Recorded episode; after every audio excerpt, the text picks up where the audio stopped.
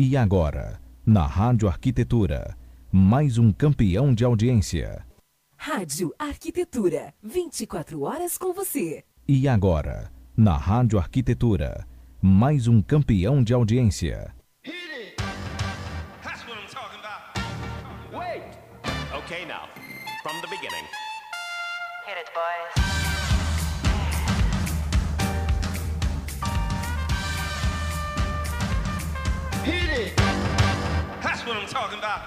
Muito bem, Rádio Arquitetura, Rádio das Mentes Criativas. Uma ótima tarde para você, você que está se conectando com a gente aqui em radioarquitetura.com.br, também aqueles que já estão conectados, mas ainda está valendo. Uma ótima tarde, agora 16 horas e 3 minutos deste 29 de abril de 2020, tempo nublado aqui na Grande Porto Alegre. Vamos dar uma conferida aqui na temperatura nesse instante. Deixa eu dar uma atualizada aqui.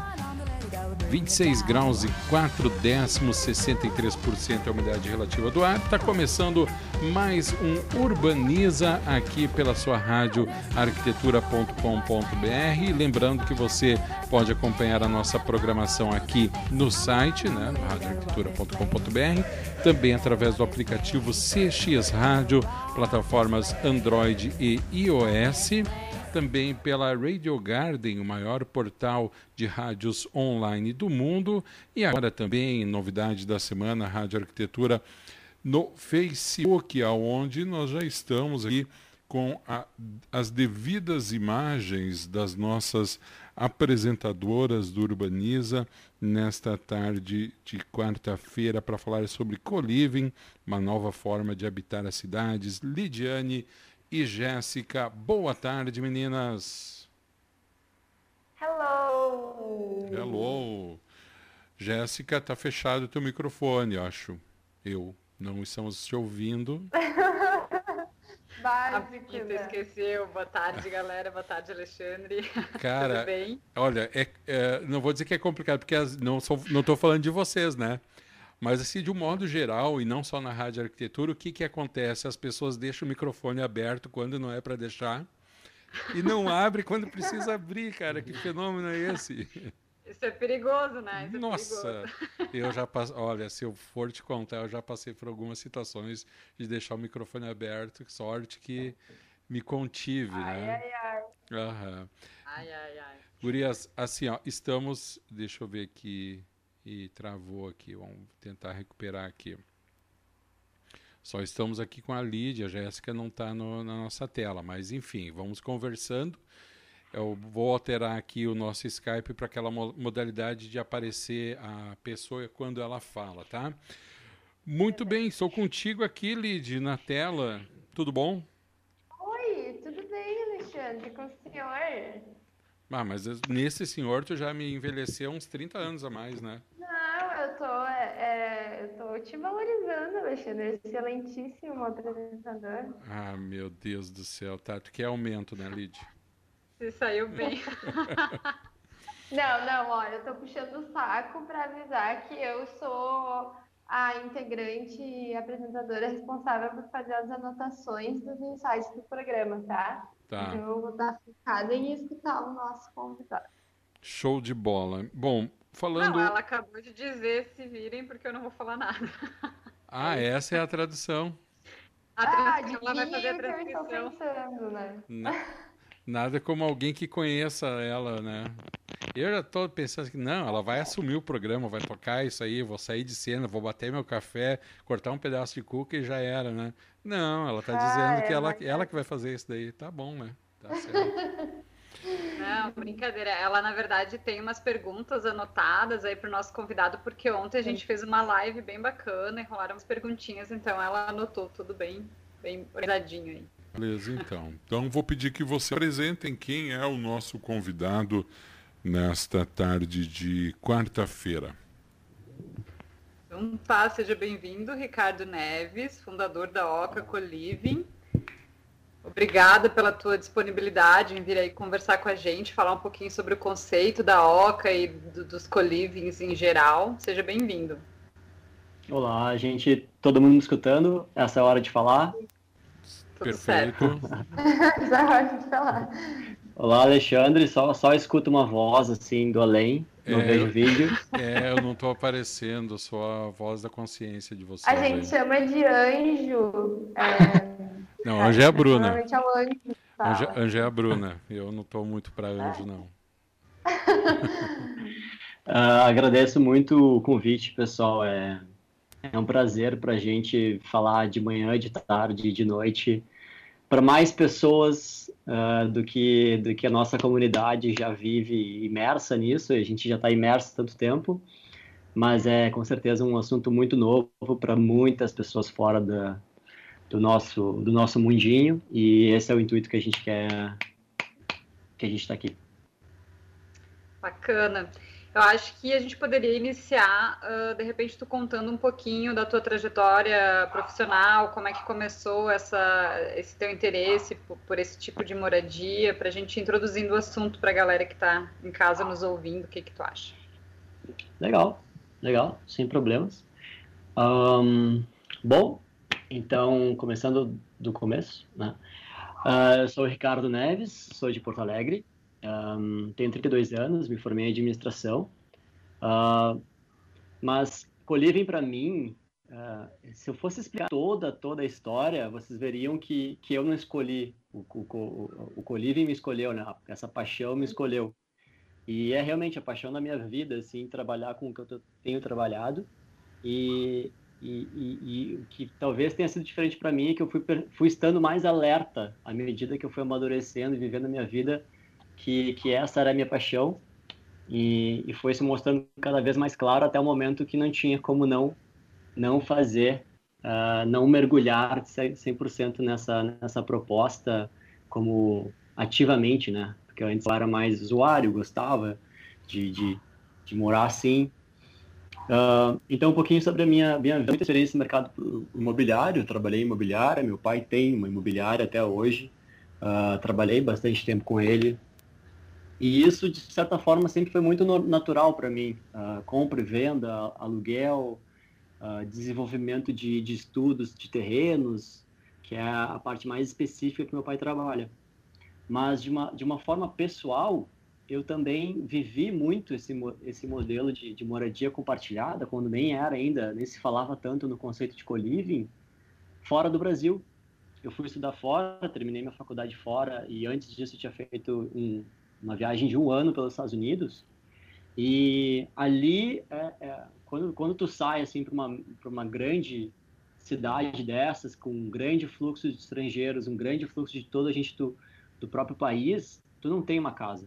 Tu não tem nem condições de ter uma casa, um apartamento. Tu tem um quarto, e é isso. E às vezes tem só uma cama dentro desse quarto, o restante tu, tu divide.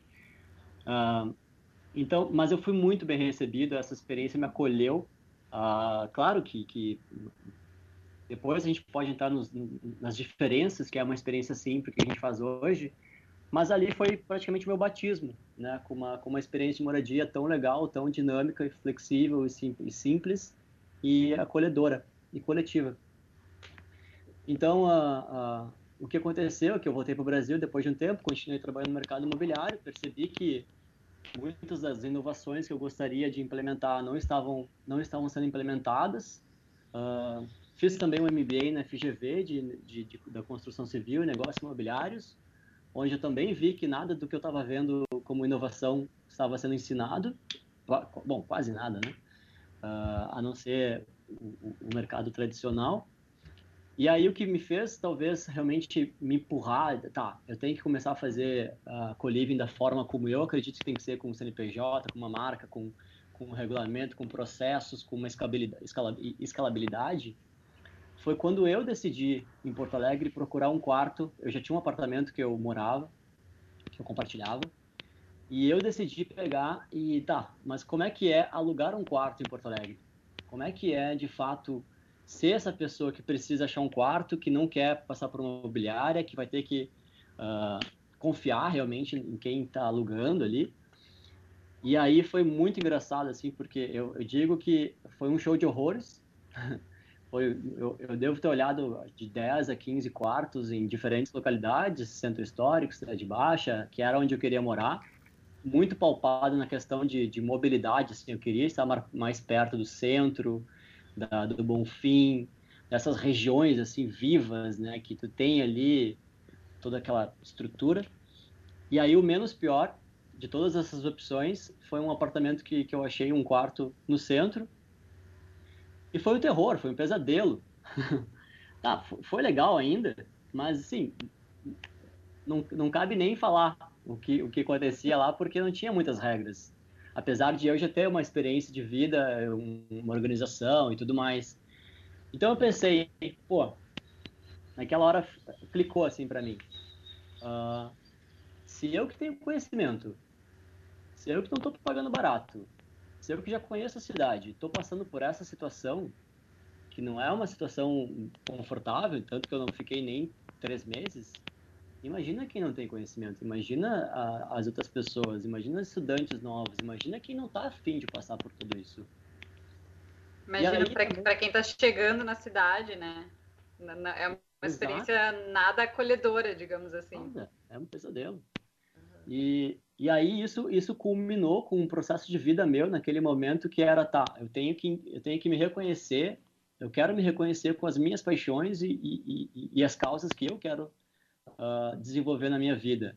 Então, eu acabei largando a parte da, do mercado imobiliário uh, tradicional, que eu trabalhava com, na empresa familiar, com, na, na sociedade imobiliária da minha família, e realmente dei um pulo de coragem uh, para seguir nesse caminho que era que a longo prazo e médio prazo eu não sabia o que, que ia acontecer. Não, não sabia que se tornaria uma mega, uma mega, uma empresa uh, tão certo assim. Mas eu tinha que, eu tinha que fazer o próximo passo. Não é meu carro, tá? Uh, eu tinha eu tinha que dar esse próximo passo, que era justamente ver o que, que ia acontecer se eu fosse para esse caminho. E então, aí ali em 2017, a gente começou com a, a primeira casa, na, na Lucas de Oliveira, de, de cinco quartos, e três anos depois a gente está com quatro unidades e 50 quartos. Crescimento de 10 vezes aí. Então, assim, de novo, eu estou resumindo muito a história, e se eu falasse toda a história, vocês, vocês vão ver que eu fui, eu fui empurrado para eu não tinha opção. Era, era isso que eu tinha que fazer na minha vida e eu sou muito grato, porque eu realmente encontrei minha paixão. Eu trabalho muito, mas eu posso dizer que eu não trabalho. Muito bacana, muito bacana conhecer um pouquinho dessa, dessa história. E eu queria que tu contasse um pouquinho para a gente sobre a história do conceito de co-living, porque é, um, é, meio que um derivado do co-housing, certo? e iniciou na Dinamarca nos anos 70, né? Tu tinhas comentado ontem na live. Então, como é que foi esse processo? Não sei se chegou a, se aprofundar nisso, assim, da onde surgiu essa necessidade de, desse compartilhamento? Essas necessidades são as mesmas que a gente encontra hoje em dia nas pessoas que procuram o co-living? Como é que é esse conceito, enfim? Tá. Faz um tempinho que eu estudei isso, tá? Mas uh, o co-housing uh, nasceu primeiro, que o cohousing, para quem não não não está familiarizado, é uma é uma, um conceito que as pessoas têm suas próprias unidades bem independentes. Então elas têm uma casa que vai ter um, dois, três quartos ou, ou, ou só um quarto, mas ela vai ter seu próprio banheiro, seu próprio sua própria cozinha. E vai ter toda uma intenção de compartilhamento muito forte fora desse espaço, que vai ter uma mega cozinha maior, vai ter uma sala maior, uh, geralmente acaba sendo uma estrutura mais no âmbito rural, uh, acaba sendo um pouco mais natural, naturalista, uh, pelo menos todas as que eu vi, assim. Como se fosse uma, uma, aí, uma ecovila, digamos é, assim, mais nesse sentido. Uhum. Boa parte acabou indo para o caminho da ecovila, né? Que tem que formar uma associação para financiar, e aí tem todo, cada, é um grupo de moradores que, que faz a gestão e tudo mais. Na Dinamarca, uh, quando, quando evoluiu para a questão do co-living, foi realmente a, o, o Estado, né, o, o governo, desenvolvendo prédios para atacar um problema de moradia que existia na, na sociedade. Olha então, eles acabaram por concentrar, inclusive famílias, tá? Uh, eles eram. Se a gente, se a gente fizer um co-living hoje para famílias, vão achar que a gente é inovador, mas lá atrás esse era o formato, na verdade, para mães solteiras famílias com, com, alguns filhos que não conseguiam se adaptar ali ao modelo econômico e, e, e de burocracia da época, que não estavam conseguindo. E era até uma questão bem assistencial, assim, de, de, ajudar as pessoas a, a terem uma, uma, moradia digna. Uh, porém, você conseguia trazer essa eficiência com, quando, claro, a pessoa tinha um, dois quartos naquele contexto todo e compartilhava uma cozinha e compartilhava uma grande sala e compartilhava banheiros. Então lá, eu acho que o primeiro projeto que nasceu, se eu não me engano, foi de 33, 34 quartos compartilhados por diversos perfis uh, de pessoas e famílias. Então tinha criança, tinha uh, terceira idade, tinha pessoas jovens uh, e tudo isso era era tinha sido iniciado como uma proposta mais assistencial do governo. Claro que não completamente assistencial, é, seria talvez uma classe média, mas nasceu ali. E tem história muito, muito tem histórias muito lindas dessa época, é só procurar. Tem, tem pessoas que ah, a partir dali se tornaram arquitetos, se tornaram urbanistas, se tornaram psicólogas, se tornaram pessoas com esse foco assim no coletivo porque viveram isso lá atrás. Que legal. Uh, uma experiência aí, transformadora. É, não é só a gente que fala. E aí acredito que isso ficou um pouco adormecido por muitos anos, sabe? E, e a partir dali, porque acho que a sociedade começou a caminhar numa questão mais de cada um querer ter seu próprio espaço, sua, sua própria propriedade, é meu, é meu banheiro, meu, minha cozinha, meu, meu, meu, meu, meu, meu. E aí veio a economia do compartilhamento para ressuscitar essa esse conceito, essa, essa, essa inteligência do uso de recurso, essa necessidade da gente também saber gastar melhor o dinheiro que a gente tem, então, e também os, os recursos ficaram muito caros, né? os espaços ficaram muito caros. O aluguel descolou muito da, da variação da nossa, da nossa renda, de aumento de renda, a compra dos imóveis. E aí a gente foi lá buscar, a gente não, né? a sociedade começou a revisitar essa, esse, esse essa nova visão, é, nova não, essa antiga visão de compartilhamento né? de, uhum. de espaços, só que com uma gestão, né? com, com uma centralidade de, de, expectativas, com uma centralidade de, de, de, de regulamentação e de serviços, né? que, que fez tudo isso acontecer, porque o co-housing acaba sendo muito romântico para acontecer numa cidade grande. Não tem como você pegar 11 pessoas para comprar um apartamento. Não tem como você pegar 10 pessoas. Bom, pelo menos ainda não, né? Pode ser pelo crowdfunding. Uhum. Uh, mas uh, tem que ser mais simplificado e alguém tem que assumir essa, essa, essa, essa autoridade nesse processo. Sim. Eu acho bacana fazer um, um paralelo a essa questão da, do problema de moradia. Ele a gente ainda tem, né? Digamos, ainda ele se intensifica cada vez mais, essa, essa problema da habitação.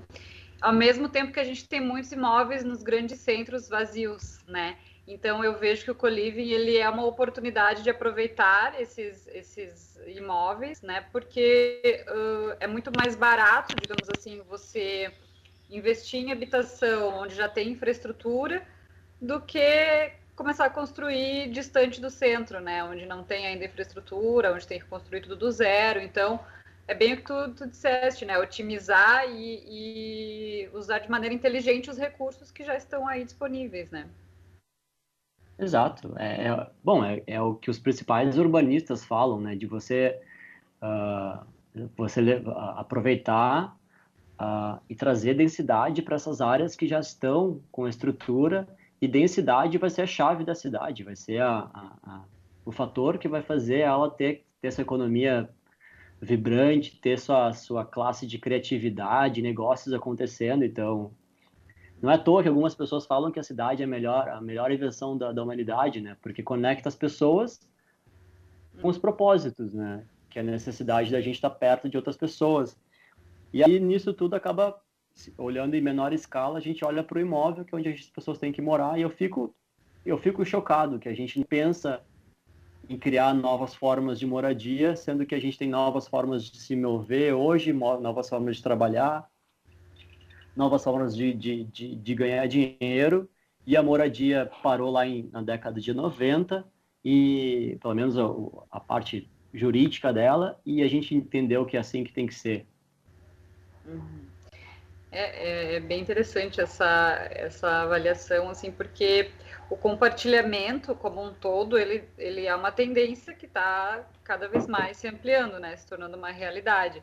Então, ontem tu até comentaste sobre os coworkings, né, então uh, começou por aí, digamos assim, há um tempo atrás era febre, né, coworking, Uh, esse compartilhamento ele vem surgindo aos poucos, então a própria economia compartilhada, né? Às, às, às, vezes a gente não faz essa reflexão, mas o próprio Airbnb, iFood, Uber são todos exemplos de economia compartilhada. E que se a gente não não for por esse caminho, tem muitos especialistas que afirmam que a gente está fadado ao fracasso, né? Porque o capitalismo não se tornaria sustentável se a gente não for por esse caminho do compartilhamento, digamos assim.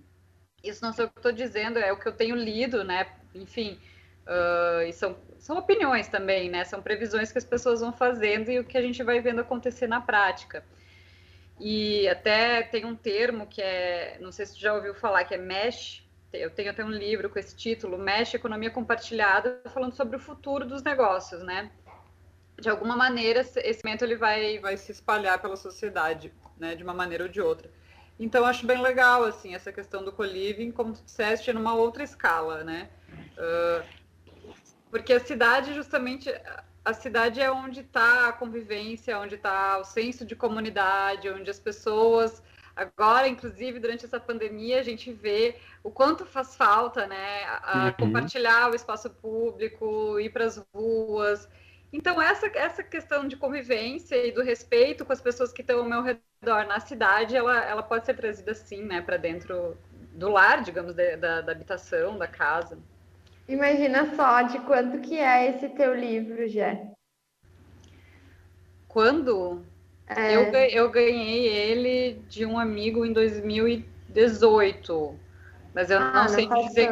Não, eu não sei te dizer quando é que ele foi publicado. Não. É. não, porque, mas mesmo que seja dois anos antes de hoje, uh, já se falava sobre isso como afirmação, assim, tipo, façam, porque senão as coisas não, vai, não vão dar certo, né?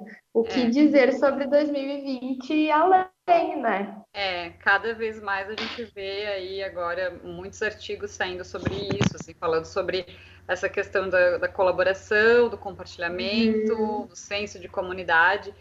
E tem um termo que eu acho muito interessante que vocês falam que é gestão de comunidade, né, Ricardo? Como ah, é que, legal como é, é, como é que funciona? Conta um pouquinho pra gente como é que é o dia a dia e essa gestão assim na, na OCA. Tá bem. Uh, bom, então, Existe, existe uma clara separação, assim, do que, que a gente faz. Uma parte é a parte tangível, né? Estrutura, contrato, regulamento, decoração, serviços. Tem, existe a outra parte que eu digo que essa, essa parte tangível é a parte fácil. Né? A pessoa estudando um pouco e, e, e tendo calma, ela consegue implementar. A parte difícil é a parte intangível, que é as relações humanas, né? e as expectativas das pessoas, e, e, as fases também das pessoas e do grupo. Então, a gente, uh, desde o início, quando, quando não tão do início, acho que eu consegui ter uma gestão de comunidade oficial a partir do, do, do primeiro ano.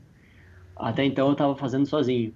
Uh, mas desde o início eu percebi que as empresas fora do Brasil já, se, já falavam muito no tema e as empresas que eu seguia já, já trabalhavam muito isso claramente. Olha só, não é só botar pessoas para morarem juntas. Vai existir a necessidade, tem que existir a necessidade de, existir, de, de falar em gestão de comunidade, tanto por uma questão de prevenção de conflitos e, e, e resolução de conflitos, tanto porque ali é uma, é uma oportunidade única de trazer conteúdos para as pessoas se desenvolverem, elas fazerem outras pessoas se desenvolverem, ela mesma se desenvolver. Uh, então é, é realmente muito, muito, muito prazeroso fazer isso, mas demanda muito, muito, muito trabalho. Uhum. Que, que, que a gestão de comunidade acaba acontecendo em várias camadas, vários vários círculos, né? Primeiro a gente quer entender se essa pessoa tem alinhamento ou quer, vai contribuir ou a gente consegue contribuir para a vida dela nessa experiência. Então ela tem que ter um alinhamento com esse com essa proposta de, de compartilhamento uh, dentro de casa. Não é só compartilhar uma casa, é você compartilhar um, a sua vida, né? Claro que ninguém é obrigado, mas existe essa intenção clara né, que que vai acontecer isso depois é a relação dela com os moradores daquela casa, então é a relação daquele núcleo de moradores. Depois é a relação da, dos moradores de cada casa com cada com outra casa, que aí é a nossa grande família Oca, né, que a gente fala, que são todas as casas num grande grupo que a gente estimula diversos conteúdos uh, e a gente simula que um vai fazer janta na casa do outro, que um vai fazer não sei o quê, então fica um mega círculo social, assim, as pessoas têm 50 pessoas para conversar e para sair e, e, e, do nada, quando vem morar com a gente.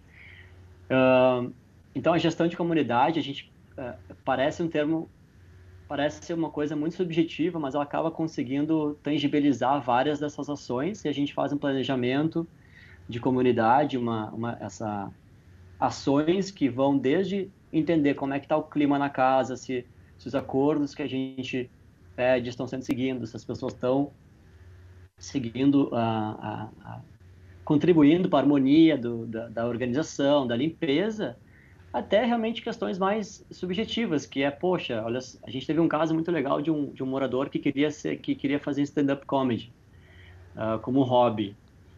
Então, a, a nossa gestora de comunidade identificou isso, ela foi lá, montou um evento para ele fazer um show de stand-up para nós mesmos ali da, da, da, comunidade. Então era um grupo seguro, assim, para ele, se fosse ruim, ninguém falar nada ou falar numa boa.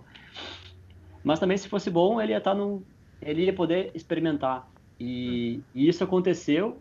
Ele foi um sucesso, foi muito engraçado. Hoje ele é, ele é comediante profissional, tem seu próprio ah, grupo. Demais. Que então, legal.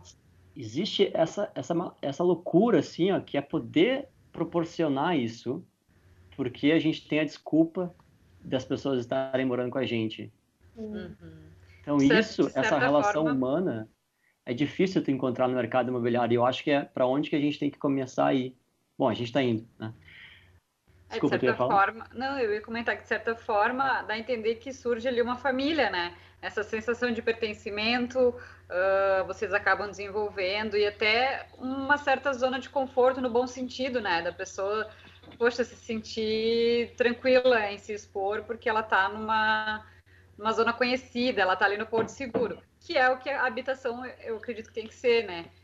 É, esse é o sentido de ter um lar, digamos assim, é o teu Porto Seguro, é o teu lugar no mundo, né? Pelo menos por um tempo, né? Eu tive, olha só, essa história de ficar anotando as coisas no meio do programa faz total sentido, viu? Me julguem. Mas eu tive dois insights sobre algumas coisas que eu venho escutando agora na, na quarentena em podcast. Inclusive, até hoje de manhã eu mandei um para a Júlia, porque eu achei a cara dela. Que era uma menina falando sobre inventar a profissão. E ela disse: Ah, eu sou influenciadora de jornada. E aí o Murilo Gun falou, o que, que, é isso dela? Não sei, eu inventei, porque eu não me encaixava em nada, eu era tantas coisas. Fiquei exatamente isso na gestão de comunidade. Tipo assim, ah, sou gestor de comunidade. Tá, mas o que, é isso? Inventei. Gestão de desenvolvimento me deixa... de pessoas. Exatamente. E aí, também, isso de tu falar que não é tangível, essa essa experiência, essa conexão e o que a OCA proporciona nessa nesse círculo de pessoas também entra o que eu também ouvi sobre a substituição dos trabalhos por robôs, não sei o que, e que tem trabalhos que eles são tão humanizados e que eles são tão bem exercidos por humanos e relação de relacionamentos, conexões que eles jamais serão substituídos. Então, isso é outro assunto, né? Lógico, mas só veio esse insight. Aqui. Olha, gestão de comunidade é um, né? Com certeza. Não, com um trabalho certeza. que um robô jamais substituiria. É. Ah, não. Ele ia estourar assim um. é porque lidar com pessoas é muito complexo, né? É, é muito, muito sensível. É, é, precisa muita autenticidade e sensibilidade A gente tem milhares de casos muito bonitos e, e, e casos difíceis também. Claro, que a gente não tem nenhum caso extremo, mas casos de a gente tem que ser. Tá, peraí, vamos, vamos ter que conversar sobre isso porque é novo. E isso pra gente, que a gente está há três anos praticamente já trabalhando com coliving, né? Tu consegue de novo, participar né? ativamente em cada uma das ocas, assim, nessa gestão? Como é que é? Não, não. Eu ah, até isso foi uma, uma decisão ah, de, de trazer as pessoas certas para esse papel. Entende? Eu não sou a melhor pessoa para ter esse nível de detalhismo, esse nível de sensibilidade. Ah, eu, eu tenho que cuidar mais da empresa, né? Claro que não se enganem, eu tô por tudo na empresa, então ah, eu sou tanto morador quanto quanto o fundador. Mas o papel, a responsabilidade, o planejamento, a execução, sim, não, não teria como ser melhor ah, feito se não fosse a, a, a Laura, que é a nossa gestora de comunidade, porque é, é, é uma nova profissão que está sendo criada, ela precisa ah, alimentar isso com diversos insights, tem que estar diariamente falando com a galera, dando retorno, ah, entendendo o que, que é válido, o que, que não é válido, mas sabendo comunicar quando não é válido, entende? Então, ah, eu, claro que eu captei muito disso, eu, eu, eu sei fazer, mas eu não, eu não quero estar nessa posição porque não é correto. Eu tenho que fazer muitas outras partes da expansão, do, do investimento, da estrutura, mas eu confio que existe a pessoa certa para esse papel e realmente tem, justamente porque porque cada uma, cada pessoa tem seu papel na empresa, né?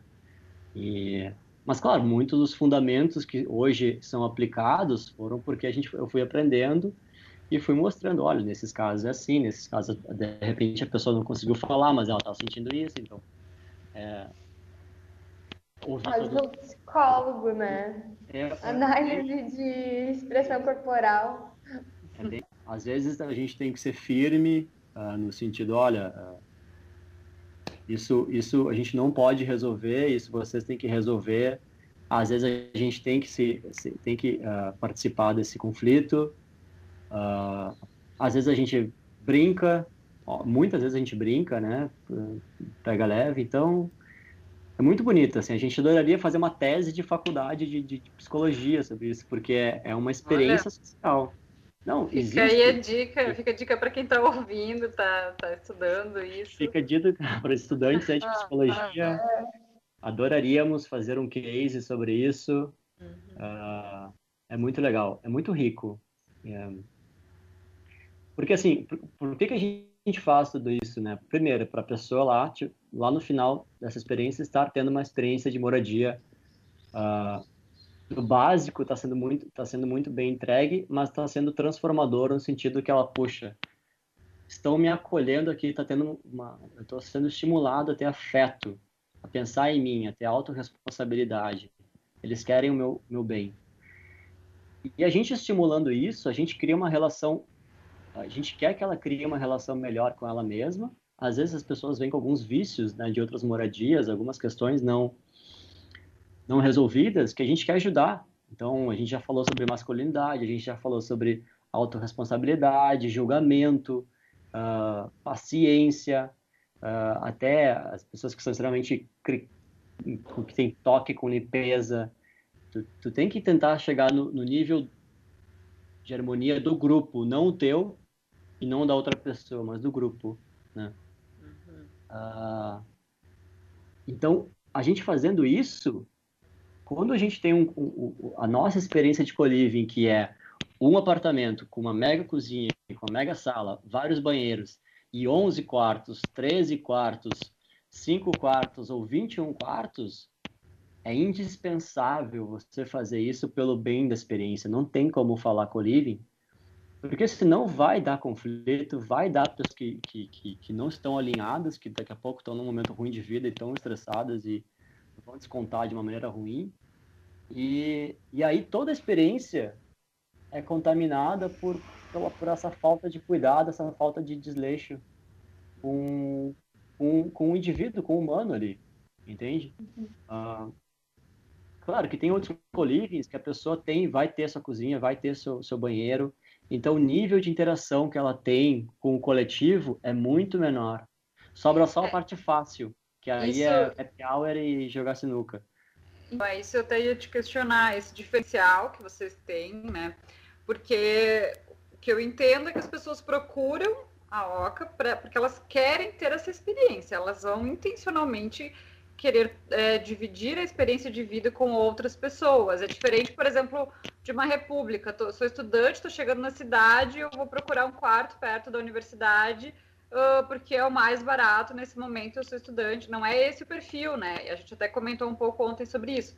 Claro, ele se torna mais acessível, né? Como tu tinhas comentado, comparado a um imóvel, mas não é esse o foco. A pessoa quer conviver com outras pessoas, ela quer ter essa experiência, né? Conta pra Uhum. gente um pouquinho como é que é esse público, como é que é a seleção. Hum. É, tem, tem-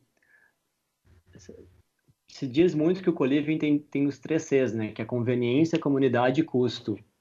né? Então, essa, essa tríade de, de, de atrativos é o que seduz a pessoa na, na questão da comunidade que ela vai participar, na conveniência de estar todo essa, esse acesso a, a, a, aos imóveis, né? Muito facilitado, muito mais do que qualquer outro âmbito Zero burocracia, digamos assim, zero né? burocracia, como deveria. E co-living é isso, né? Co-living é acessibilidade, é desenvolvimento urbano da cidade. Ah, pra- pelo menos para mim, esse é o foco que eu quero levar o co-living como solução de milhares de pessoas para morar. Não é 50 pessoas. A gente recém começou ah, a crescer. Então, o processo de seleção, ah, na verdade, o processo de seleção fica muito fácil. Essa, essa- esse é o segredo que eu vou abrir para vocês aqui. Porque a gente se posiciona com uma marca, a gente tem nossas redes sociais, a gente já fez, já está há tanto tempo vivendo isso de forma ah, verdadeira, nossa gestão. E, e, to- e tantos moradores já passaram, já entraram na OCA e seguem esse, esse propósito de autorrespeito, de convivência, de compartilhamento, pessoas que agregam na vida e nessa experiência, que fica muito fácil ah, fazer o processo de seleção. Na verdade, a gente só tem o processo de seleção para não perder o controle de, de, de ter daqui a pouco algumas pessoas que não se encaixam nesse perfil. E aí, quando a gente fala não se encaixa nesse perfil, não é que a gente está fazendo qualquer, qualquer julgamento sobre discriminação de quanto ganha, sexual, qualquer tipo de discriminação. É mais se a gente entendeu que ela tem a intenção ou não ah, positiva de viver isso. Eu não faço nenhum tipo de Compartilhar mesmo, né? É, se ela realmente entendeu que tem uma coisa bonita nisso. Então, a gente tem um questionário que a gente via para as pessoas antes de visitar o, as ocas.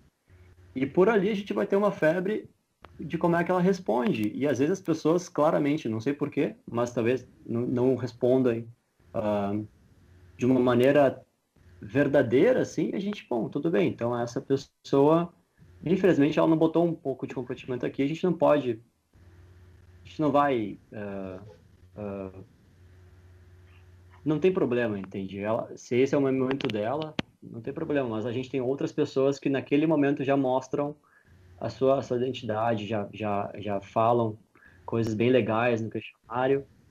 Ah, e aí já fica claro assim que tem uma intenção boa ali e é por ali que a gente segue. Depois existe mais uma visita, que aí é uma visita presencial. Agora ela está sendo virtual. E, e tem uma coisa muito legal que acontece de vez em quando, que é quando tem mais de uma pessoa candidata por um quarto.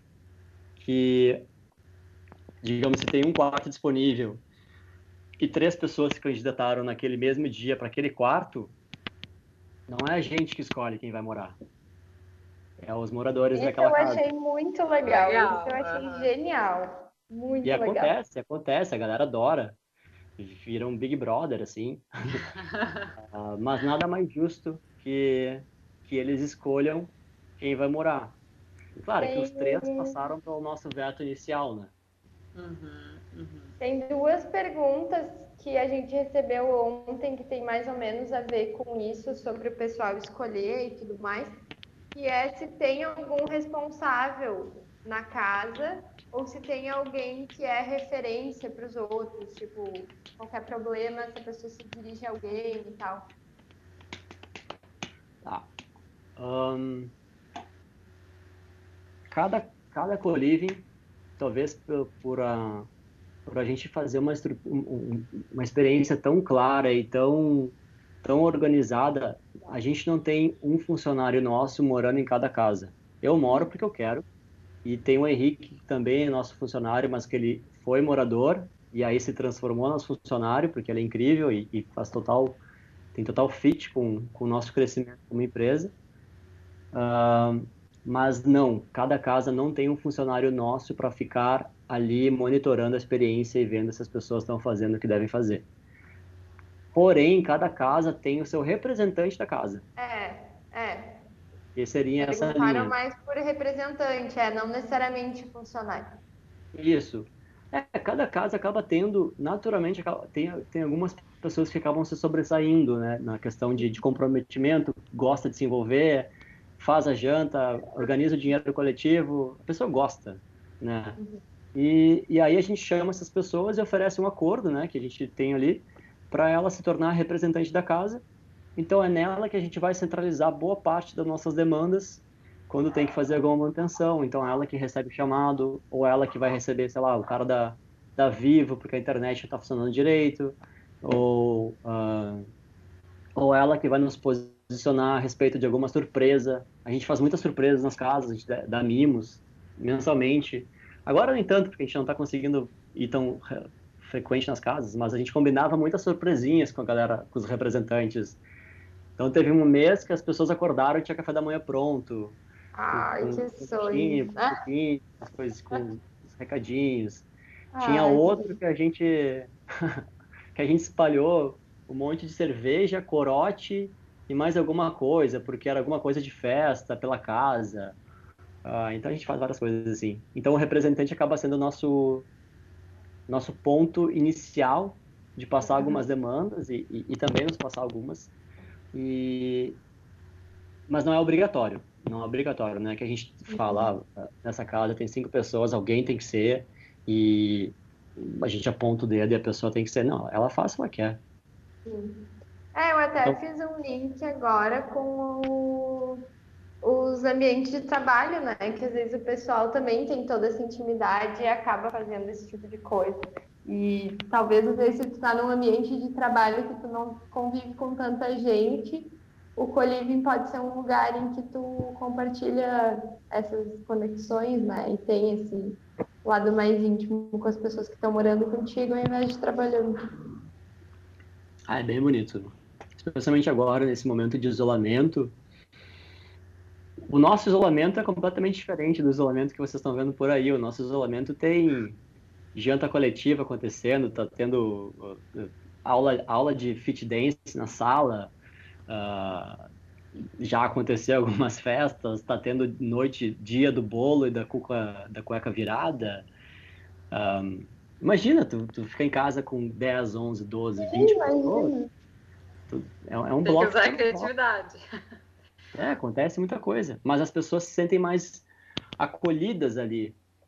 E os espaços que a gente tem são tão generosos que tem pátio, que tem sacada, que tem. Tu não tá completamente aglomerado num, num quartinho só. Então, eu acho que essa é uma, uma um privilégio até, as pessoas poderem passar e, e a gente está realmente acolhendo as pessoas. A gente está sabendo que é um momento difícil e as pessoas que estão passando por dificuldades agora, a gente está recebendo esses chamados e está ajudando as pessoas que vão precisar uma negociação no aluguel, uh, porque não teria como a gente dizer não, né? Todo mundo foi pego de surpresa nisso. Sim. Muito bem, pessoal. 16 horas e 47 minutos. Vamos fazer um intervalo, Lid? Vamos fazer um intervalo, Alexandre. Tá tão quietinho, Alexandre. Passou, o É. primeiro, passou o primeiro bloco bem quietinho. Eu tô, eu tô como criança que faz arte, sabe? Fica ali toda encolhidinha e tal, não, não fala muito. Mas é porque eu tô monitorando aqui. Você sabe que a gente tá iniciando nessa semana aí a nossa fase de transmissão pelo Facebook, né? Então eu Uhum. fico aqui nos bastidores apagando um incêndio, correndo atrás de balde de água para outro, assoprando outro para ver se pega fogo. E assim a gente vai, né? Mas estou acompanhando aí, acho muito bacana a iniciativa. É, acho que é um assunto que tem, tem que ser muito mais discutido também, né? Ainda é meio permeado, talvez, por algum tipo de informação equivocada que a gente tenha. Então acho que é importante ter, trazer esse assunto e que as pessoas tenham conhecimento de como é realmente, como funciona um co-living, né? Para ver que existe sim uma organização e existe um propósito nisso tudo. Ah, pessoal, vamos fazer um intervalo. Agora são 16 horas e 48 minutos. Você aqui acompanhando pela Rádio Arquitetura.com.br, mais uma edição do programa Urbaniza, hoje falando sobre co-living, uma nova forma de habitar as cidades. Apresentação do programa das nossas queridas Lidiane e Jéssica. O nosso convidado desta quarta-feira é o Ricardo Neves, fundador da Oca Co-living de Porto Alegre. Agora, 16h48, a gente foi intervalo é bastante. Três minutinhos e na sequência estamos de volta para o segundo bloco do programa. Não sai daí, você fica acompanhando a gente no Facebook e também no nosso app na CX Rádio e na radioarquitetura.com.br. O trabalho do arquiteto e urbanista vai muito além do projeto e construção de casas, prédios residenciais e comerciais. É no ser humano que está o centro de suas atenções. Entender as pessoas, onde vivem, como moram e se relacionam com o ambiente é fundar a arquitetura, que a cada dia se torna mais acessível. Arquitetura e urbanismo, um direito de todos. KRS, Conselho de Arquitetura do Rio Grande do Sul. Você está conectado na Rádio Arquitetura. Rádio Arquitetura tem o apoio institucional da SET Experience e Plena Madeira Design.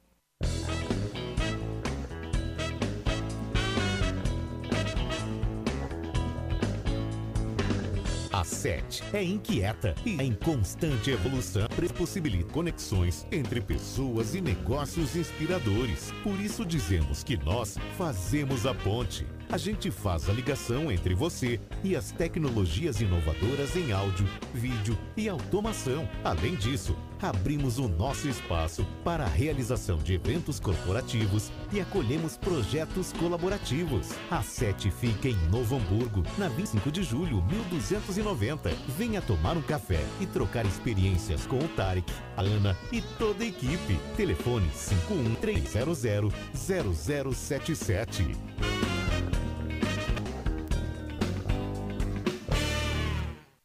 Não saia daí, daqui a pouco estamos de volta.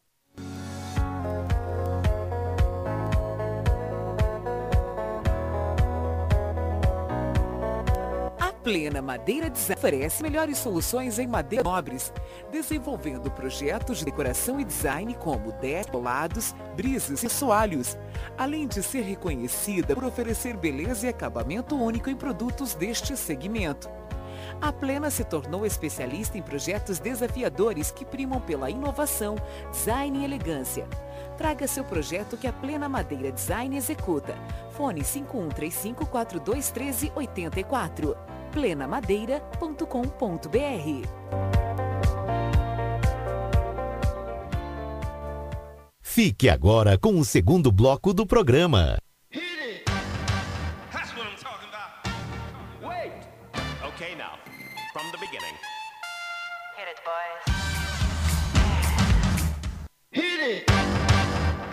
Talking about. Wait. Okay, now, from the beginning. Hit it, boys.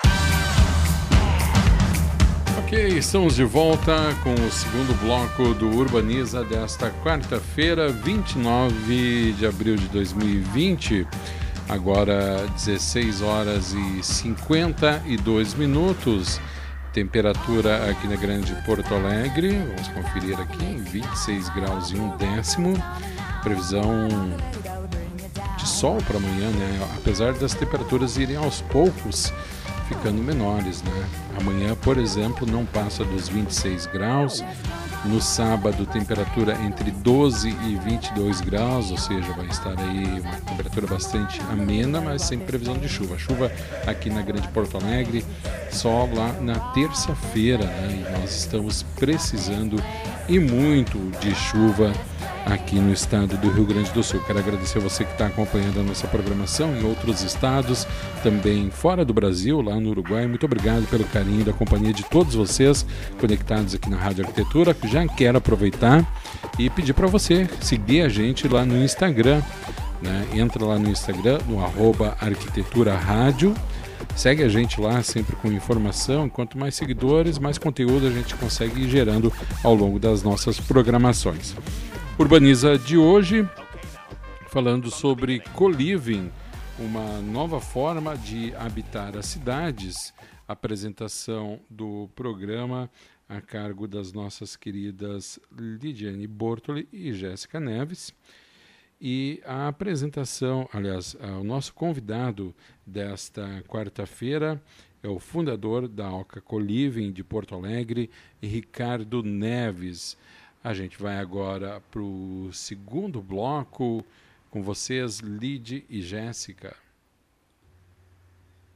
Me ouvem? Agora que eu me dei Oi. conta. Fale. Que Somos os primos. dois têm meu sobrenome, Não, né? eu ia falar isso agora. É, eu. eu... Teve, um amigo, teve um amigo meu que veio perguntar, ah, é teu parente, não é? Eu achei que eu estava em frente a uma clara demonstração de nepotismo na Rádio Arquitetura, mas.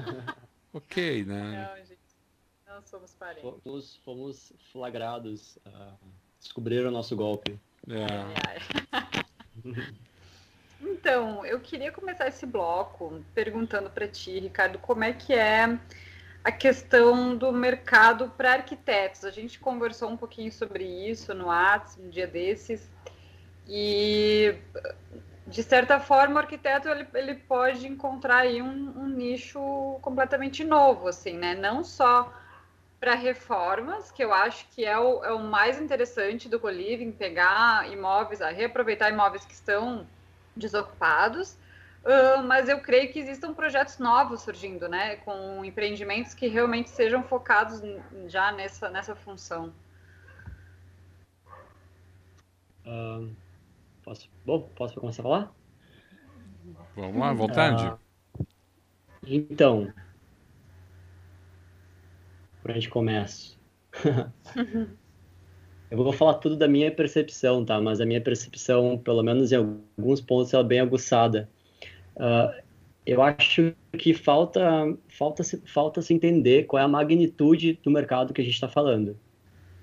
Não é, o que não é uma questão pequenininha de nicho que algumas pessoas, good vibes ali, energia boa, estão morando. Uh, ela é muito maior do que vocês possam imaginar nesse momento, talvez. É, é, é que para mim é muito claro isso e cada vez eu vejo que é maior ainda. Mas para dar números, tá? Se vocês uh, pegarem uma das lives do pessoal da Yuka, que é uma empresa que está fazendo alguma coisa similar a gente uh, em São Paulo, só que tem, tem investimentos maiores por trás, eles uh, mediram São Paulo com o potencial de 100 mil quartos nesse formato de moradia. 100 mil quartos.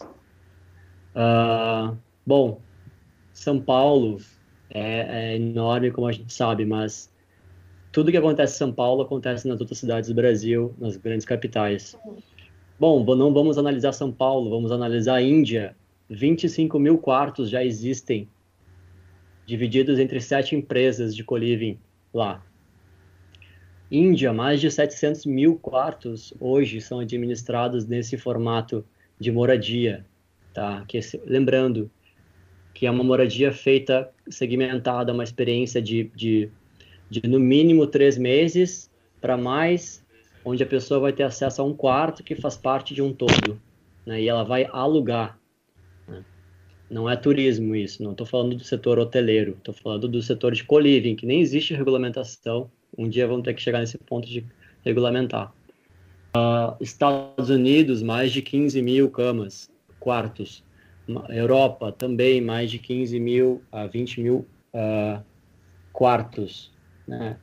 E aí a gente olha para o Brasil, ah, não, Brasil é diferente, Brasil não sei o quê. O Brasil ainda é um completo oceano azul. É uma terra desbravada, tanto para a questão da moradia estudantil, que a gente nunca teve uma cultura e empresas específicas fazendo a moradia estudantil como a gente precisaria. Só São Paulo tem um milhão de estudantes de, de graduação e pós-graduação. E Porto Alegre também. Então, uh, Porto Alegre, eh, Belo Horizonte, Rio de Janeiro. Então, existiu culturalmente e, e, e também, talvez, por, por, por, por pelo próprio conservadorismo do mercado imobiliário da construção, esse, uh, esse esquecimento desse nicho, que aparentemente parece ser um nicho de mais arriscado, mas não é.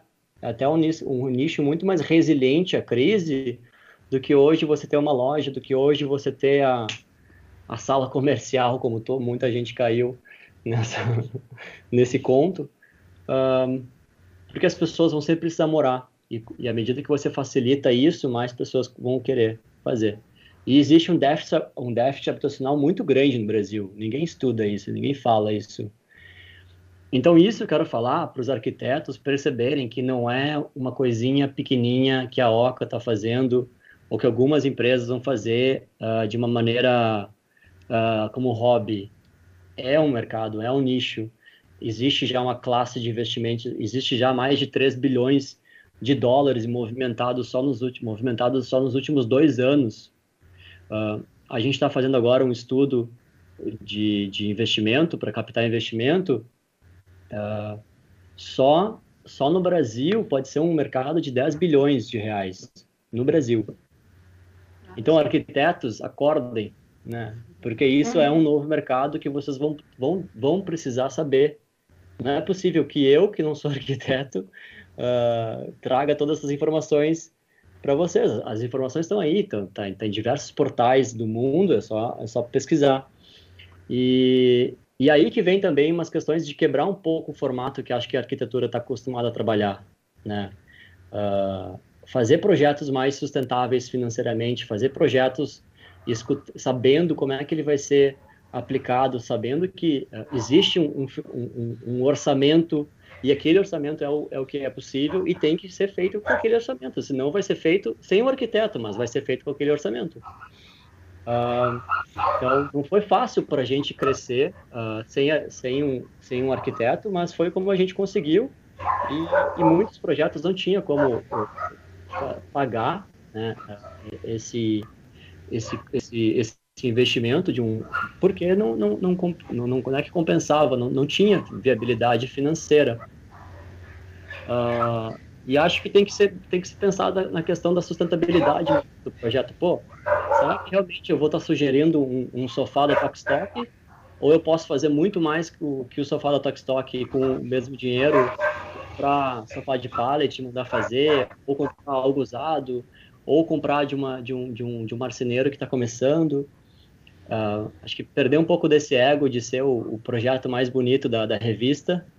E, e o que mais entrega funcionalidade para quem está investindo e quem vai ter que fazer essa experiência acontecer. E lá no final da, da, da conta a pessoa que vai morar.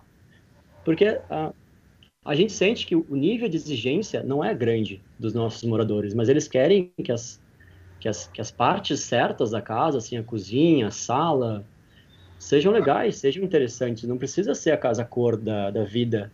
Isso eu acho que nem funciona mais.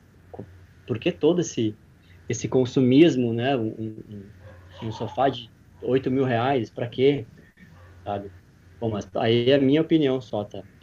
E e para gente, a gente vê como um grande laboratório de, de atividades. Uh, meu sonho, um dos meus sonhos, é assim que a gente tiver um projeto grande de, de, de uma OCA maior, a gente convidar vários grupos de arquitetura ou vários arquitetos e a gente fazer uma casa-cor de co-living, entende? Uma casa-cor que vai ser usada por alguém no final, não é que aquilo ali vai abaixo e tudo vai para o lixo ou justamente para movimentar uma, uma, um contexto, um fragmento de financeiro, fazer as pessoas, os estudantes, projetarem em cima de uma necessidade real que vai ser usada e vai ser testada e vai gerar insights para a pessoa. Como é que tu projeta um quarto de 7 metros quadrados e ele fica legal? Como é que tu projeta um de 14? Como é que tu faz uma cozinha que tem que uh, lidar confortavelmente com 12 pessoas nela, ou 5, ou 20? Como é que é a área de dispensa, uma sala? Isso eu acho muito legal. Então, tem um programa de necessidades diferenciado, né?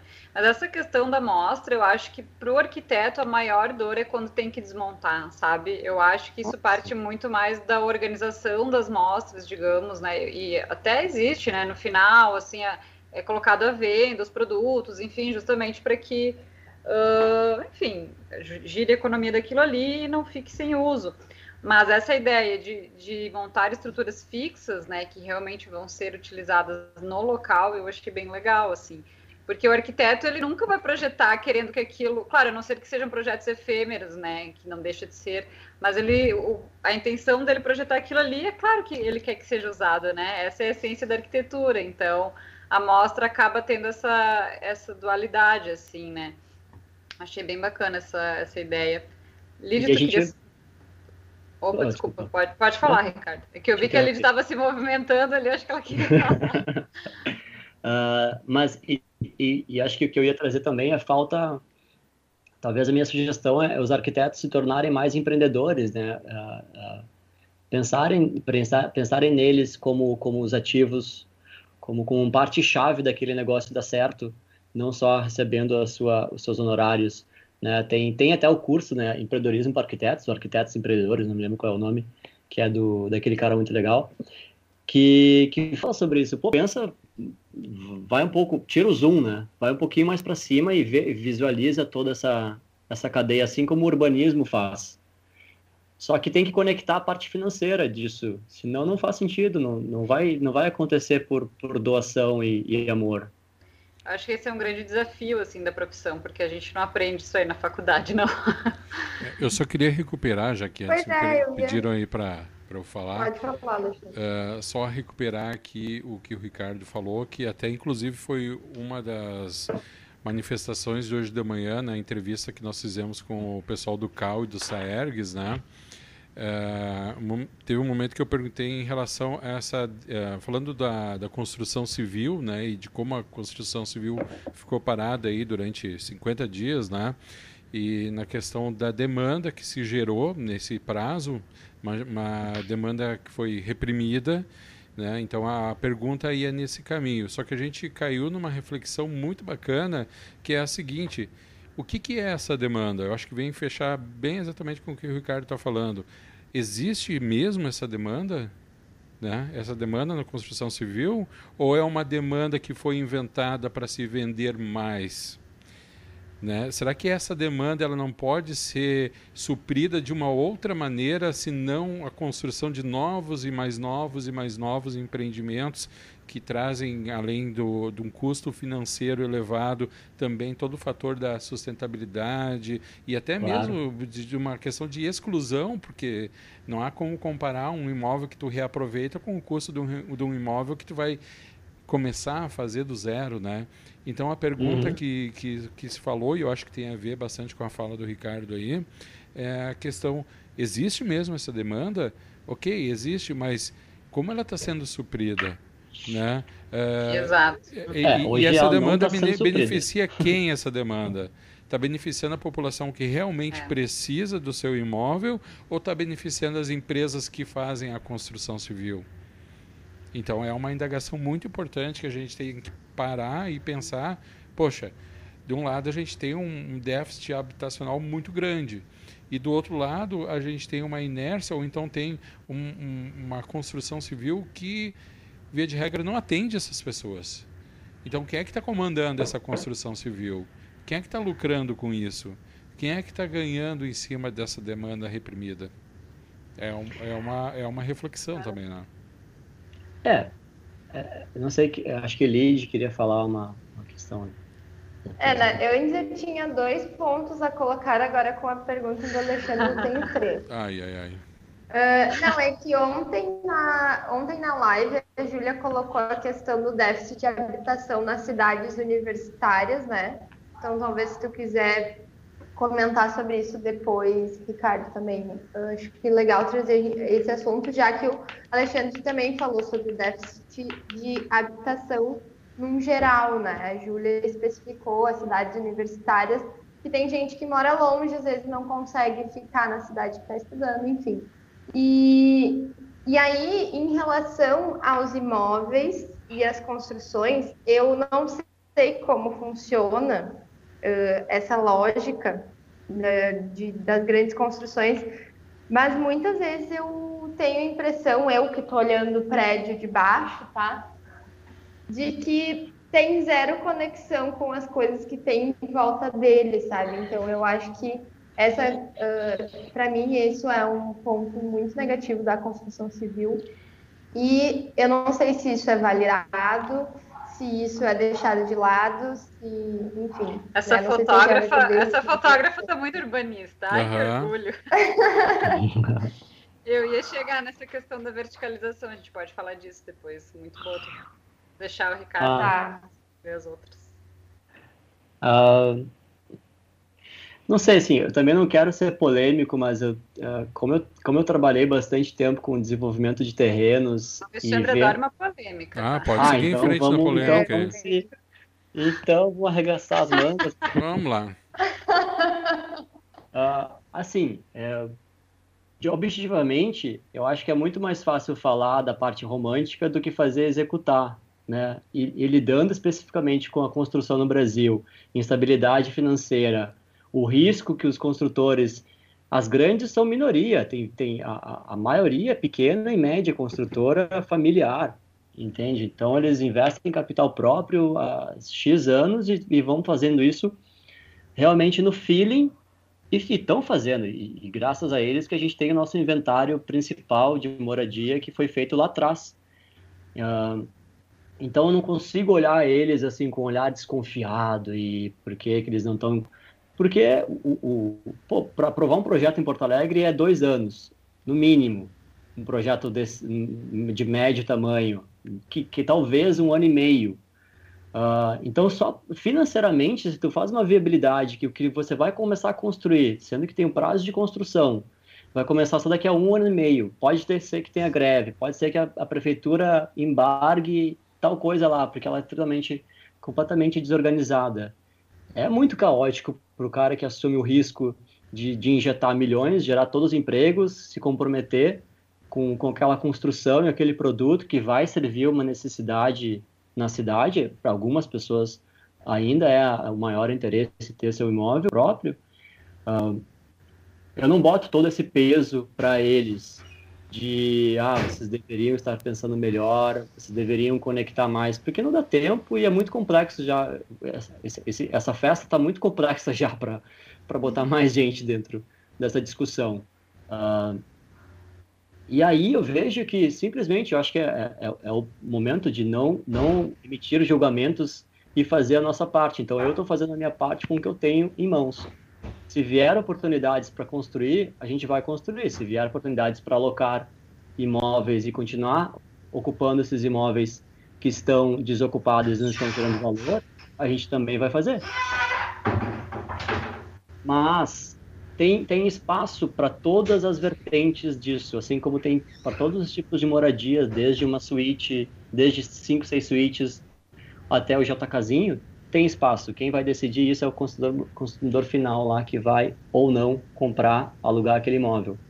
O que eu acredito é que a gente tem que começar a criar mais um modelo de, uh, de imóveis para renda, para as pessoas poderem alugarem e talvez um dia comprarem de forma fragmentada. Mas o mercado completo da construção civil ele é muito maior que isso, ele é muito mais complexo que isso eles têm muitas outras responsabilidades que, que a gente não percebe por trás. Uh, eu gostaria de cada vez mais de ver mais iniciativas como a OCA atuando em cima de imóveis existentes, porque a viabilidade financeira acontece muito melhor, tem que investir menos, você tem que construir menos. acontece muito mais rápido e muito mais rápido as pessoas estão morando ali. Porém, a beleza de construir um prédio para o co-living do zero, eu ganho uma eficiência e eu consigo fazer exatamente como eu gostaria que, que fosse, assim como os prédios fora do Brasil. Por isso que a gente tem atuado em alguns projetos de consultoria. As empresas vêm até a gente e mostram, olha, a gente tem isso, que dá para fazer? Bom, um terreno que, que tinha 350 metros quadrados, que talvez pudesse ter uma loja de, de dois andares, agora pode, pode ter 45 pessoas morando. Isso é genial. Eu acho genial, pelo menos. Que aí sim faz sentido que ele compre uma coisa que não teria um grande potencial naquele contexto. A gente propõe, ele investe, no final das contas as pessoas estão morando e vale a pena investir, porque as pessoas vão pagar o que precisa para essa viabilidade acontecer. Uh, então, é, é, esse olhar um pouco também da, da, viabilidade das coisas serem executadas e a viabilidade econômica, a sustentabilidade. Uh, enquanto a gente vive nesse modelo ainda de, de sociedade, alguém tem que assumir esses riscos e fazer isso acontecer e executar. E essa pessoa, eu acho que tem que tem que buscar ideias novas, mas tem, tem que também ser valorizado. É que se for falar em termos de construções novas, construir um co-living, ele ainda é mais sustentável do que um prédio com né, um arranha-céu com vários apartamentos, um apartamento por andar, enfim. Uh, porque eu acho que essa é a grande questão, né, da a sustentabilidade disso e o que a Lid trouxe, que é a verticalização, que eu vejo, assim, pelo menos em cidades menores, a impressão que se tem é que a verticalização é a chegada do futuro, é sinônimo de desenvolvimento, e não, não é necessariamente, né? Eu acho que precisa existir esse equilíbrio que o Alexandre comentou entre a verdadeira demanda, né? a ocupação do que está do que tá aí disponível, do que está desocupado, e, e, realmente construir aquilo que, que precisa, né? Não uma demanda inventada, digamos assim, porque a gente vê muitos arranha-céus que estão desocupados, isso não só no Brasil, né? No mundo inteiro, muitos apartamentos para alugar ou para vender e que não tem demanda. Então foi feito porque é bonito, porque tem uma arquitetura bacana, porque né, dá essa cara de de desenvolvimento, é o que o senso comum acredita. E, enquanto urbanista, daí eu vou defender que não, não necessariamente, né? Eu acho que precisa existir esse equilíbrio uh, e, e, que realmente comece a se pensar na, na, verdadeira demanda, né? Não necessariamente só uma, uma especulação, como a gente chama, digamos assim. E, mas eu acho que sim, por exemplo, tu consegue ter compensações, né? Tu vai construir um co-living novo, do zero, tu consegue aplicar ali vários sistemas de sustentabilidade que no imóvel existente, existente tu não conseguiria, talvez, né? Desde reaproveitamento da água, energia solar, até os mais, mais é, sistemas mais evoluídos, mais complexos do que, do que esses, né? Eu acho que tem, tem esses dois lados, assim. Uhum. Mas essa questão da verticalização e, e desconectar com a escala humana, Lídia, é muito bem observado, né? Uh, inclusive, esses dias eu parei aqui no. Esses dias não, né? Já faz um tempo quando eu ainda saía para a rua, em frente ao shopping aqui em São Leopoldo. E ele é um shopping muito grande, localizado numa rua, uma quadra de ruas estreitas, então você acaba não, não olhando, né, para cima. Não tem essa conexão e não, não respeita essa escala humana. Então, um dia eu parei, estava esperando o Uber eu comecei a olhar para cima, eu vi coisas que eu nunca tinha visto na arquitetura, na fachada daquele shopping, coisas que, né, alguns detalhes até bonitinhos, enfim, que eu nem sabia que estavam ali. Então, essa relação da, do que está sendo construído com a escala humana, ela faz parte de cidades inteligentes, ela faz parte de cidades para pessoas, de todo esse conceito que surgiu, inclusive, lá na Dinamarca também nos anos 70, mais ou menos na mesma época do, do então, acho que vale pensar nesse equilíbrio aí. É, na, na verdade, tipo, eu falo, falei da verticalização, mas eu falo também sobre, tipo, ah, beleza, tu vai construir um lugar super legal para criar várias conexões com as pessoas, só que elas vão estar super bem conectadas do portão para dentro, sabe? Eu quis questionar mais a avaliação do local como participante do todo, sabe? Uhum. Que nem ontem ah, comentou na live, ah, supermercado perto, essas coisas assim. uma localização legal, mas que as coisas não aconteçam só para dentro do portão, sabe? Sim. É porque essa relação com a cidade, ela faz parte desse acolhimento, né? Da pessoa chegar em casa, mas a cidade é o quintal, né? Então, Uhum. A- é até- uma coisa que eu, eu, eu, oi? Não pode, pode concluir. Eu particularmente tenho e não falo tanto quanto urbanista, mas como, enfim, ser humano, pessoa e pessoa física, digamos assim. Eu gosto, eu gosto de morar em lugares diferentes e me mudar, assim, já, já me mudei muito, eu comentei isso com o Ricardo. E às vezes, quando eu estou muito tempo num lugar, eu sinto falta dessa, dessa experimentação, de sair do portão para fora e conhecer a padaria da esquina, ver se a rua é arborizada, como é que é a calçada, e, e reconhece, reconhecendo esse território. Eu acho que isso faz parte da apropriação da cidade, né? E, e dessa, de ter essa sensação de acolhimento. Tu fala em eu enquanto CPF, né? Olha só, seguindo mais ou menos nessa linha, Ricardo, a Júlia, a arquiteta Júlia Rolim pergunta o seguinte, olha. Tu não acha que tendo um conceito e um propósito do co-living como sendo algo coletivo e colaborativo e, e- e ignorar o entorno não é algo antagônico? E ela complementa assim, ó, creio que aproveitar os imóveis já construídos também seja de se dar, se ter mais atenção. Então a pergunta é essa, é, o propósito do Coliving, Coliving como algo coletivo e colaborativo, ah, ignorar o entorno chega a ser alguma coisa antagônica? É, que aí, o que, que ela quer dizer com ignorar o, o entorno, né? Ah, claro que dá para botar isso em uma escala de intensidade. A gente não ignora o, o entorno no sentido que, primeiramente, a gente trazendo a densidade, a densidade que a gente traz, digamos, de 11 pessoas na cobertura da Padre Chagas, são 11 pessoas consumindo todo o entorno ali. Então, 11 pessoas criando relações com com, a, com, a, com o fruto, cara da frutaria, o cara do mercadinho, o cara que guarda os carros, a- a- os vizinhos. Então isso já, já não seria ignorar o entorno. Ah, Existe já esse impacto direto no consumo local e na vida do bairro local, Ah, inclusive os parques e tudo mais. O que eu realmente entendo, que talvez ela queira dizer, assim, é nós, o que, que, a, o que, que a gestão entende que tem que fazer de integrações com o bairro, sendo o coliving. E aí a gente esbarra no, no- no- na questão do contexto. Pô, eu tenho um, eu tenho um, um, um coliving de, ali da, da cobertura. Eu não vou chamar o bairro para dentro da cobertura, porque vai ficar um contexto é, é Brasil, né? Eu estou dentro de um prédio, dentro da casa das pessoas, mas se eu tenho um prédio, que aí eu acho que a Lid falou, que está posicionado num bairro, que tem a minha estrutura em cima, que eu tenho como segmentar áreas que eu vou conseguir dar segurança para essa integração acontecer, ótimo, é isso que eu vou fazer. Inclusive, a gente estava fazendo um, um estudo de um, de, um, de um projeto de consultoria, que nossa ideia é ter o colívio em toda a parte de cima, todos os andares de cima, e toda a parte de baixo, toda a parte de baixo ser um mercado compartilhado, que as pessoas possam ter praticamente mini mercado, um, um mini lojas abertas, tanto para o bairro, tanto para as pessoas de cima. Claro que tem toda a questão de acesso que seria separados, mas é como se fosse um, um, um brick da vida mais, mais sofisticado e fixo. Ah, então, para mim, quando, quando eu vejo isso, a fala dela, é, é que depende de tu ter oportunidade para fazer isso com a estrutura física e ter interesse. A gente tem interesse quando tiver oportunidade.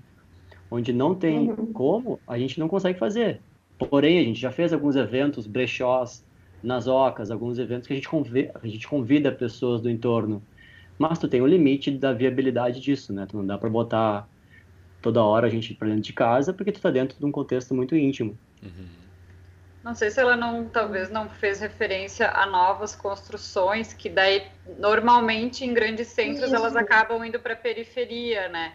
Tu não consegue deixar numa localização, por exemplo, mais é, favorável, mais é, urbanizada, digamos assim. sei. Não, era.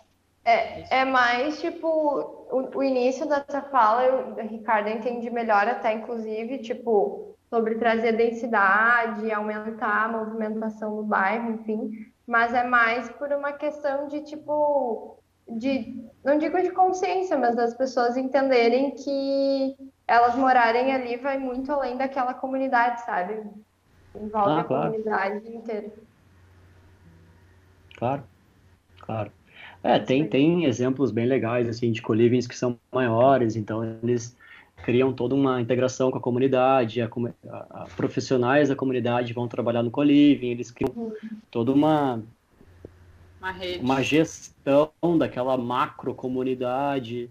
É muito legal. Só que depende do momento, depende da oportunidade. Ah, de maneira específica, assim, ah, ah, começar a fazer isso desde o zero é, é um pouco difícil de, de, de dizer que é possível, mas Chama o Interventura.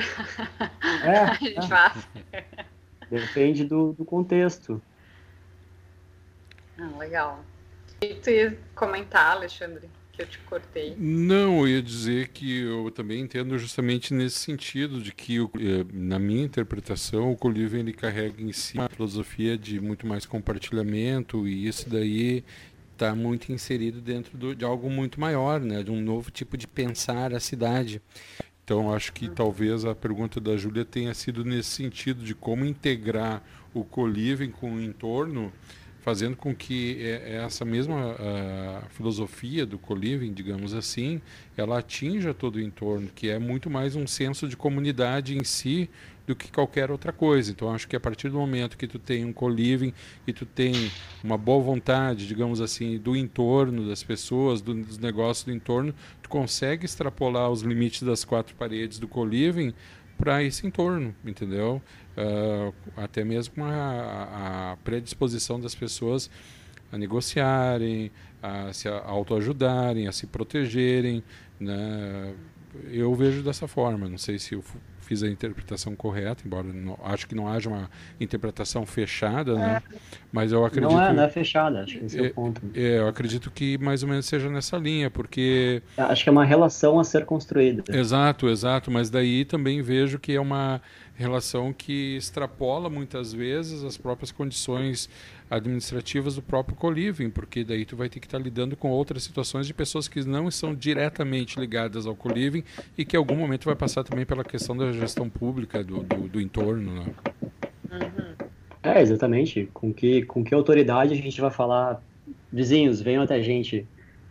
É, é muito facultativo e, e, e, e ainda também vai ser dependente da fase, né? Às vezes os vizinhos estão a fim de participar, às vezes não vão estar a fim de participar. Mas é uma questão interessante, é uma relação a ser construída. Sim, eu acho que ela vem dentro de um contexto muito maior do que a gente está habituado a perceber, né? Que é essa, que toda essa questão que já vem há muito tempo de se pensar numa arquitetura que envolve a habitação de uma maneira muito mais ampla e muito mais condescendente, né?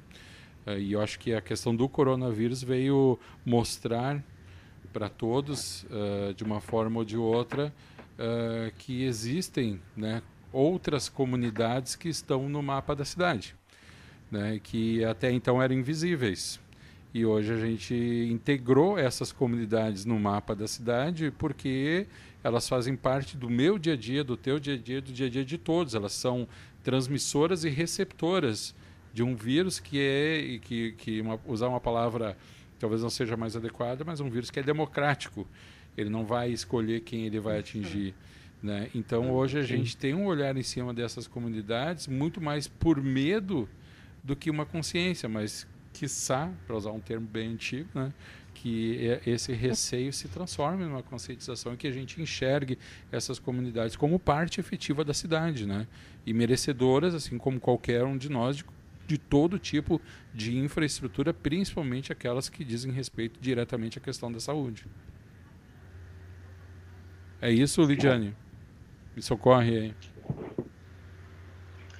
É que eu acho que essa questão Não, de vai. ocu- ocupar imóveis já existentes, ela pode, inclusive, solucionar questões de habitação social, né? Como a gente já falou em, em outros programas aqui, que não é o caso, mas ah, ah, eu acho que, que sim, existem vários caminhos aí. Ah, mas, por exemplo, me chamou muita atenção essa ter sido uma iniciativa do governo na Dinamarca. Na verdade, não, não me surpreende, né? Porque a Dinamarca, é, enfim, é exemplo para muitas coisas. Ai, aquele Mas- paizinho lá, né? Então, é, eu acho que existem alguns, em Porto Alegre, inclusive, o aluguel solidário, né? Que eu acho que parte da boa vontade, digamos, do governo nesse sentido, assim como ocorreu na Dinamarca, né? E, e então, para olhar para esses imóveis que estão aí desocupados, então não só na questão do co-living, eu acho que já que a gente está falando, né, de novas formas de habitar e, e casa um pouquinho com isso que o Alexandre está falando, assim.